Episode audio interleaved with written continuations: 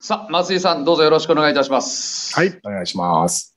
えー今回は、松井秀喜さんに聞きたい10の質問ということで、えーリスナーの皆さんからいただきました質問に松井さんに答えていただくことになりますが、まずですね、ラジオネームビリオン0415さんからいただきました。えー松井さんは、はじめ右打ちで、草野球で遠くへ飛ばしすぎるから、お兄さんが左打ちに変えさせたと聞いたことがあります。もし右打ちのままだったら、今、どうなっていたと思いますか？右打ち松井秀喜だったらどうなってましたでしょうか、いやいろんなことを頭には浮かびますよね。ええ。ですから、あの、そちらの方が自然だったんで、あの、まあ、もしかして、左で打つよりはね、もっと楽に打てたんじゃないかなっていう気もしますし、まあでも左に変えたからこそね、なんか自分はやっぱ左に変えたんだからちゃんと練習しなくちゃとかね、そういう思考があの自然に生まれたりとかね、こればっかりは何とも言えないですよね。だから、うん自然に打ってたという意味では右だったというような気がしますけど、でもその自分の中でなんか、あの、頑張らなくちゃいけないっていうね、その気持ちを与えてくれたのは左になったからこそっていうのはあるんじゃないかなっていう気持ちはしますけどね。右バッターだったらばポテンシャルで伸ばしていった。でも、左バッターに変わったことによって、そこに努力をするということで、ポテンシャルを超えるような、そういうことがあったんですね。そればっかりは何とも言えないですけど、もちろんその右で打ち続けて、ちゃんと練習してたらどうなったかっていうのが一番楽しみではありますけどね。うんでもね、あの、もっと簡単に打ってたんで、まあ練習しなくても打てるじゃん、みたいなね、感じになってたら、まあどっかで、あの、まあつまずいてた可能性はありますよね。スイッチヒッターってことは考えませんでした？考えなかったですね。多分なぜかっていうと、まあ少年野球とかや、ね、僕少年野球とかやってましたけど、左ピッチャーってあんまりいなかったんですよね。はあ、うんそうか。うん。石川の田舎でね、あんまりそうそう、まあ、少年野球チームもちろんありましたけど、あんまり左ピッチャーってなんか、小学校の時対戦した記憶ってあんまないんですよね。なるほどね。ああだからもう左の練習しかしてなくて、なんかもう気がついたらね、あもう左の方が打ちやすいなっていうふうになってましたよね。なるほど。うん。だからもう、まあ、左で、僕、あの、タイガースファンで掛布さんが好きだったんで、だからあの、左打ちね、憧れてたっていうのもあるし、うん、なんか昔はやっぱりね、あの、昔は足が速かったんで、ええ。昔は。あはい。昔はね、あの、一塁にやっぱり速いっていうね、は早くつくとかね、うん。そういうなんかね、普通の 誰でも考えそうなね、そういう思考からやっぱ左に自然となりましたよね。もちろんその兄がどういう意図があってね、そうやって言ったかは僕は知らない、わからないですけど、うん。だからこればっかりも本当にね、あの、まあ、何でもそうですけど、一つの方を決めたらね、もう一つの結果はわからないっていうのは、これはもうしょうがないことですよね。続いては、埼玉県秩父市の堀口智義さんから、松井さんのバットへのこだわりは何でしたか？これどうでしょそうです。まあ、いくつか自分の中でポイントはやっぱありましたよね。でもやっぱりその自分の中ではその握った時のフィーリングというかね、安心感というかね、自分の体の一部と感じられるようなね、バットが。うんそういうものはやっぱ求めてましたね。あと自分のその技術に合わせて少しずつバットは毎年少しずつ変えてましたけど。うんう毎年シーズンオフになるとバット工場に出向いて、うん。手の感覚だとか、うん。本当にわずかなところでの微調整っていうのは、ほぼ毎年してましたよね。そうですね。あの、ジャイアンツにいた頃は毎年そのバット工場、岐阜に、岐阜にあったんですけどね。うんバット工場に行って、あその場合作ってもらって、もうすぐそこで打たせてもらえたんで、で、あの、毎年行ってましたね。感触っていうこだわりというのは本当にごくわずかながら毎年違ってくるもんなんですか？まあ違ってくるというか、し、もうあの、そのシーズン中から来年はちょっとこう、こうしたいなとか、まあある程度考えてるんですよね。1年間は、一回決めたら1年間使い通しますけど、でシーズン中からじゃあ来年はもうこういうふうにしようかなとか、いうアイデアはもうシーズン中から浮かんでるんですよ、ある程度ね。なるほど。さて、続きましては、えーラジオネーム、おんぶに抱っこさんからいただきましたが、ご自身の野球生活をもう一度することができるとしたら、うんさあ、いつ頃に戻ってみたいですか？ああ、いい質問ですね。ねえ。いくつかありますね。少年野球、高校野球、巨人、メジャー。そこだけしかできないんだったら、ねああ、難しいな。そこだけしかれないどこも、そこだけ、まあ、その後全部できるんだったら少年野球からもう一回全部やってもいいですけどね。う。うんん、でもそこにだけしか戻れないんだったら、うーん、うんねえやっぱりヤンキースかな。ほー。一つのところだけ戻るとしたらヤンキースですか。うん。じゃあまあ一つ思ったのは、やっぱりあのユニフォームと、あの昔のヤンキースタジアムもう一回行きたいなと思います。うん。うん。それがやっぱり一番のの、うん、もう叶えられない夢なんで、あの、昔のヤンキースタジアムに立つということはね。確かにね。うん。だからそれは今ちょっと思ったかな。ジャイアンツもいいなと思います、やっぱりね。ねえうん。うん。ただやっぱりね、もう一度ピンストライプであの昔のヤンキースタジアムっていうのはうん。思い出深いですね。そうですね。ジャイアンツユニフォーム着て東京ドームに立つっていうのは、わがまま言えばやらせてもらえそうな気がすそうだそうだ。一言言えばすぐ可能。る。一言、じゃあだだいぶ根回しは必要かもしれないですけど。さて、えー続いてなんですが、大田区の平山敦子さんからいただきましたが、えーメジャーリーグ時代、コミュニケーションというのはうまく取れましたかっていうことなんですけども。英語だけで、じゃあどこまでできたかっていう話になるとやっぱ難しかったですよね。あの、時間を重ねるごとにね、少しずつその理解力とかね、あの、喋る、まあバリエーションというかそういうものは少しずつ増えていったでしょうけど、うんでもやっぱりそれはね、ネイティブの人たちとね、喋るのはもう全然同じレベルでは話せることはできなかったですから、まあ今もそうですけど。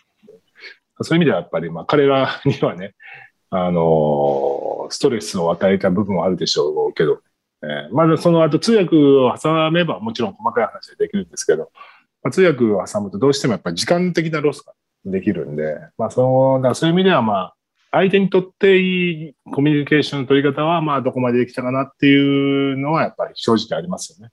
そのね、どういう人となりとかね、そういうのをお互いは分かり合えるっていうか、そういうのはね、やっぱり、うん、うん、言葉とはまた関係ない部分もあるんで、そういうのはある程度できたような気がしますけどね。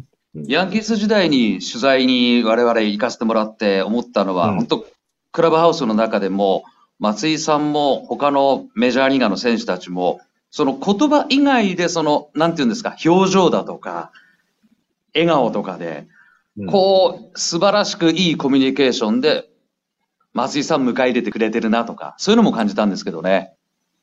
うん、そうですね。特に最初の方はね、みんな、あの、気遣ってくれた部分もあるだろうし、まあ、大体、長い間いればわかるんですけど、大体、クラブハウスはね、しょうもない話しかしてないんですよね。うん。あの、だからだんだん慣れてくるんですよ、そういうことにね。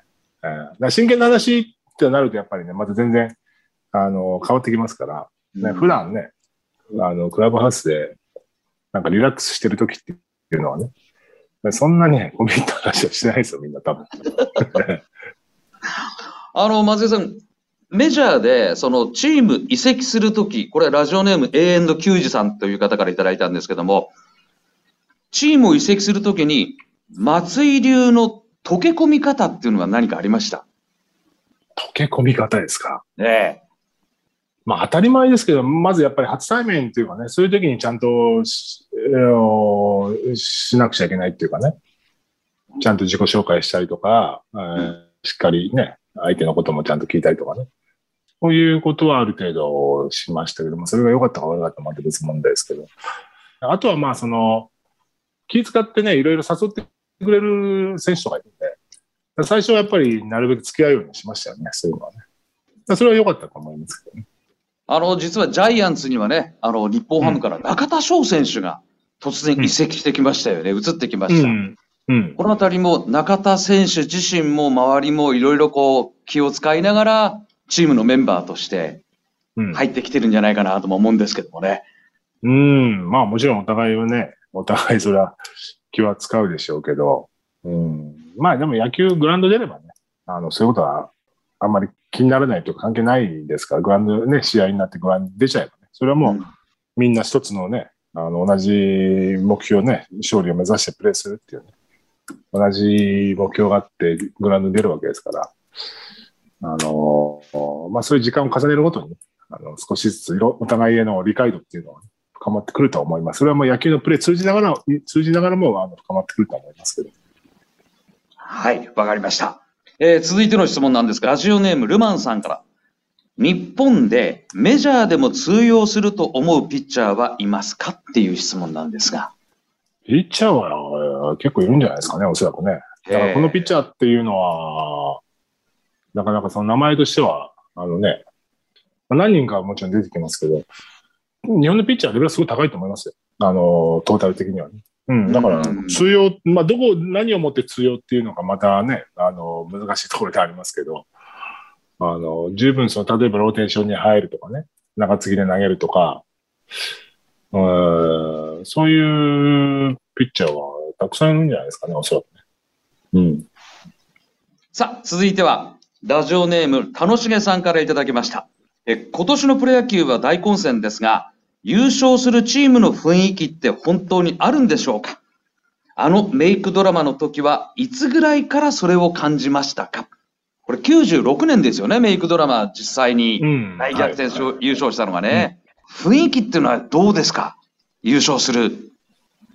うん。まあ当然ですけど、その雰囲気っていうのは、あの、勝てば良くなるしね、負ければ悪くなるし、まあその連続なんですけど、でもなんとなくその、例えば首位と離されててもね、うん、なんとなくいけそうな感じというか手応えというかね、えーそういう時もあるし、同じぐらいゲーム離されても、やっぱちょっと今年は厳しいんじゃないかななとかね。なんとなくそういうふうに感じる時もあるし、もちろん試合になればそんなと関係なくね、プレーはするんですけど、じゃあそれは何何なのかっていうことになると、あの、目に見えない手応えみたいな。そういうのはやっぱりあります。だからな96年の時も、まあ今振り返ると、その、もちろんその、これというね、要素はあったと思うんですよ。例えばね、斎藤さんとガルベスかな、あの時はね。二人が投げる時は本当にもうほとんど勝ってるような印象しかなかったですし、途中からあの中継ぎ抑え、あの年は、玄ちゃん、玄ちゃんって言われたね。ゲンちゃん、ゲンちゃん、コールゲンちゃん。そうそうそう。はいはいはいと。か、あの、川口さんとかね。ピッチャーが途中からなんか急にね、急にって言ったらおかしいけど、まあ、斎藤さんガルベスは最初は良かったですけど、ああの、なんかカチッとね、なんかみんなハマり出してとかね。ーうん。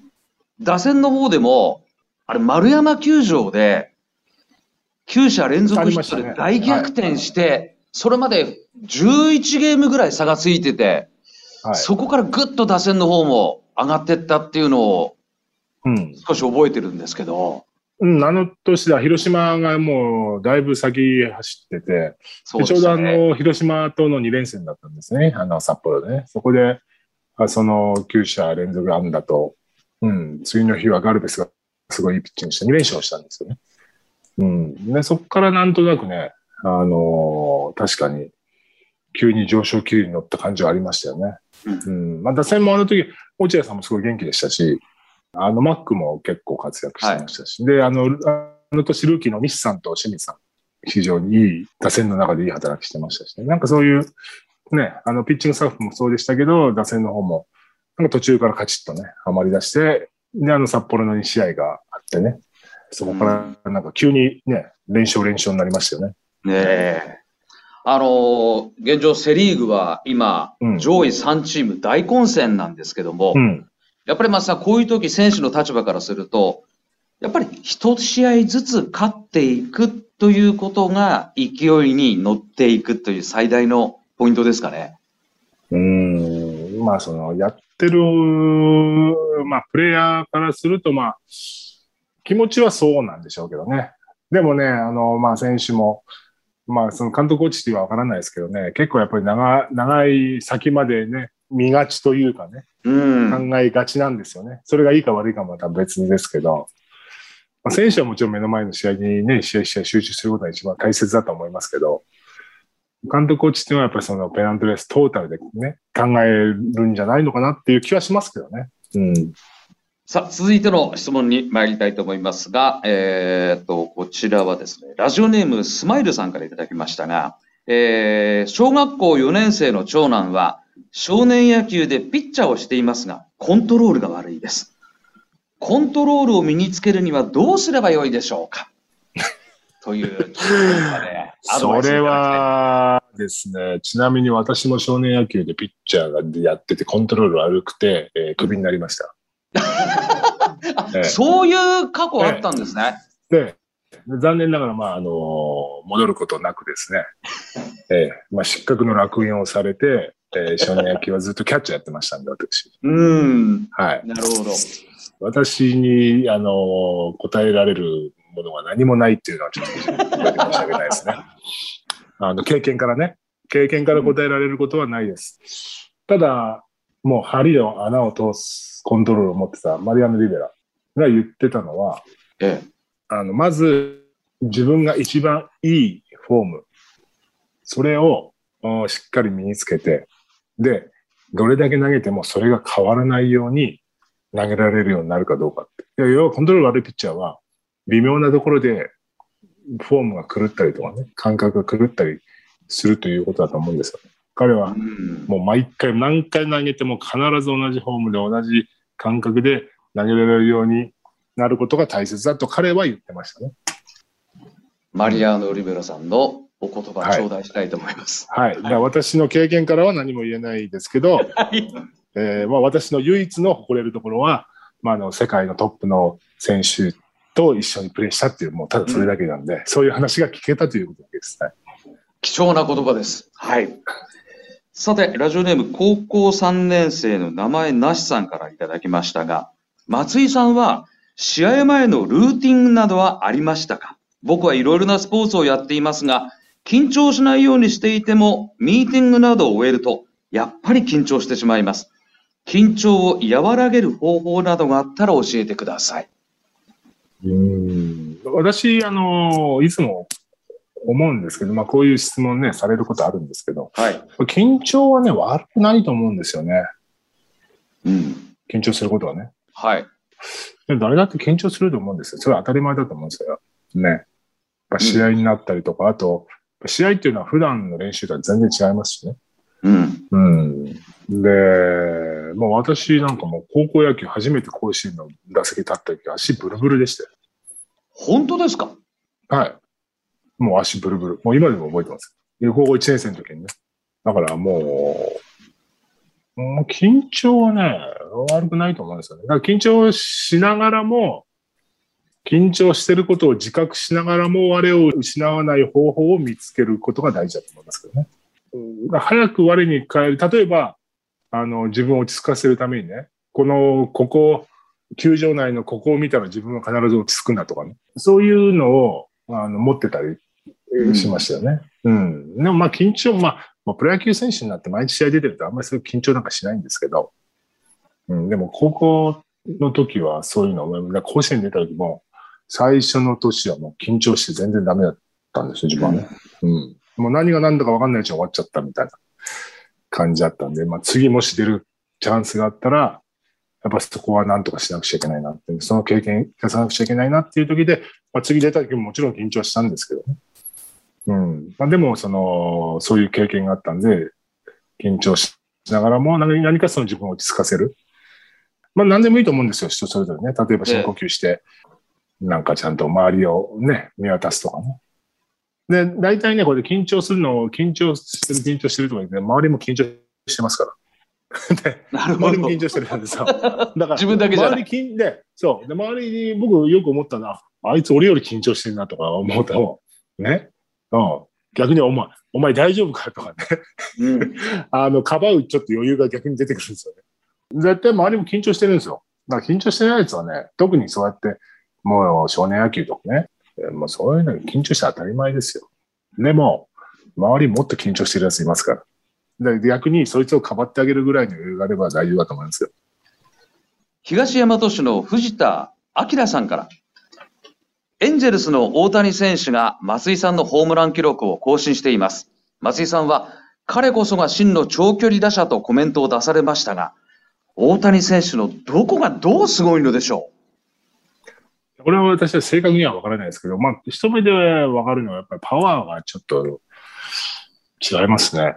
うねえ。えやっぱり、まず、彼のその、体から放たれるそのパワー、パワーの源というかね、それが、その、まあ、車で例えるの簡単ですけど、やっぱり持ってるエンジンが違うんじゃないですかね。うん。まあ、あと技術的な部分っていうのはちょっと、私はあの、いつも見てるわけじゃないですから、わからない部分はありますけど、まあ、特徴としては、逆方向にやっぱすごい大きなホームラン打てますんで、はいここが、あの、また一つの、えー大きな武器かなと思いますよね。どうしてもそのメジャーリーグのピッチャー、特に外角に投げるピッチャー多いですから、あの、外角を無理に引っ張らなくて、その逆方向に打ってホームラン打てるっていうのがね。で、それを自分でわかる、自分自身で分かってるだけでもかなりの技術的なね、アドバンテージかなと思いますけどね。うん。確かにエンジンすごいっていうことなんですけども、ね、なんとなく体は非常にこうスリムでありながら、無駄なものがないエンジンみたいな。うん、まあでもね、ワーがすごさっていうのはあるんですよね。あのーまあ、その、かなりね、ウェイトトレーニングで鍛えてるっていうふうにね、あのーはいまあ、その聞いた話ではありますけど、ええ、えまあそういうところでね、あのーまあ身長高いんで細く見えるんですけど、やっぱかなりの筋肉量はあるんじゃないかなっていうふうには思いますけどね。え。うん、なるほど。さあ、次の質問ですが、八王子の伊藤健介さんからいただきましたが、私は不惑の40歳を超えたんですが、松井さんが年を重ねて悟ったことは何でしょうか？ちなみに僕は、生てはことを潜んじるですが、さあ、40歳超えて何か悟ったことは松井さそんな、あのー立派な言葉は自分の中には悟ったもないですね。悟ったことです。の境地は全くもうゼロですね。だあのー悟ってはないですけど、ん、ええ感じたことは悲しいですけど、確実に体力が落ちましたね。うん、それはあのーうん実感しますね。やっぱり最近自分で鏡見て思うのは、これも悲しいですが、白髪増えてきたなとか、もうなんかそういうことばっかりですよ、本当に。うん。だからもうそんなね、悟まだその悟りの境地に私は行ってないですよ、全くね。ねえ体力確実に落ちてるなっていうのは、例えばどんな時一番感じます？まず、ちょっと長い距離たまに歩くと、うんあれ、こんだけ歩いただけで俺も疲れてるわけね。なるほど。うん。あと、長時間運転すると、あの、うん若い時はどれだけ運転しても平気だったんですけど、まあ目は疲れてくるし、なんか腰痛くなってくるし、あの、やっぱこれ、運転って休憩必要なんだなっていうのがね、最近よくわかりますよね。若い時休、全然あの、そんな休憩なんかしなくても、全然ずっと、ね、トイレさえ大丈夫だったらどれだけでも運転できるわと思ったんですけど、今はね、無理ですよ。気をつけてくださいね、本当運転するときはね。前のあの球場行くとき長距離運転するんで、ええ。結構最近長距離運転、ここ何年かしてるんですけど、それ感じますよね。で、若い時多少眠くなっても、あ、大丈夫かなと思うんですけど、はい今、眠くなったら、これ仮眠取った方がいいなとね。絶対そうです。いや、本当ね、5分10分でも寝たらすっきりするんで、うん。そそれ悟りましたね、ある意味ね。眠い、運転中眠い時は、あーあの無理すんなっていうのはね、うん、危険回避。あの、長距離運転するようになって、あの、感じたことですね。だけど悟りじゃないですね。やっぱり感じたこと。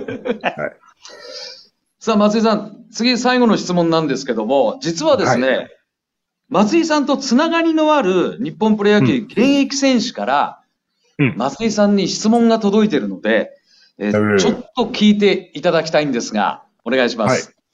松井秀喜さん、こんにちは。星稜高校の後輩で、ヤクルトスワローズの奥川です。松井さんに質問です。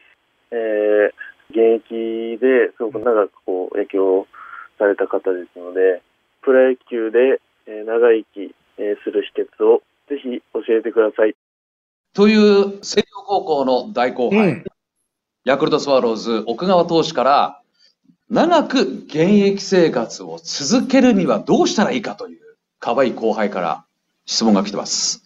まあ私は高卒で20年ですけど、今の時代、その、ぼまず38でしたけど、今の時代38はまだできますよね。ねできる人はね。だから、私は長く、まあ20年という意味では長い長いのかもしれないですけど、膝の、両膝怪我しちゃったんで、私の場合はね、怪我したはいと手術しましたんで、あの、両膝の怪我ななければもっとできたなって思いますよね。あの、今思うとね。うん。まあもちろんそれは避けられなかったのかもしれないですけど、あの、だそういう意味ではやっぱりまず一番最初に浮かぶのはやっぱ怪我だと思いますね。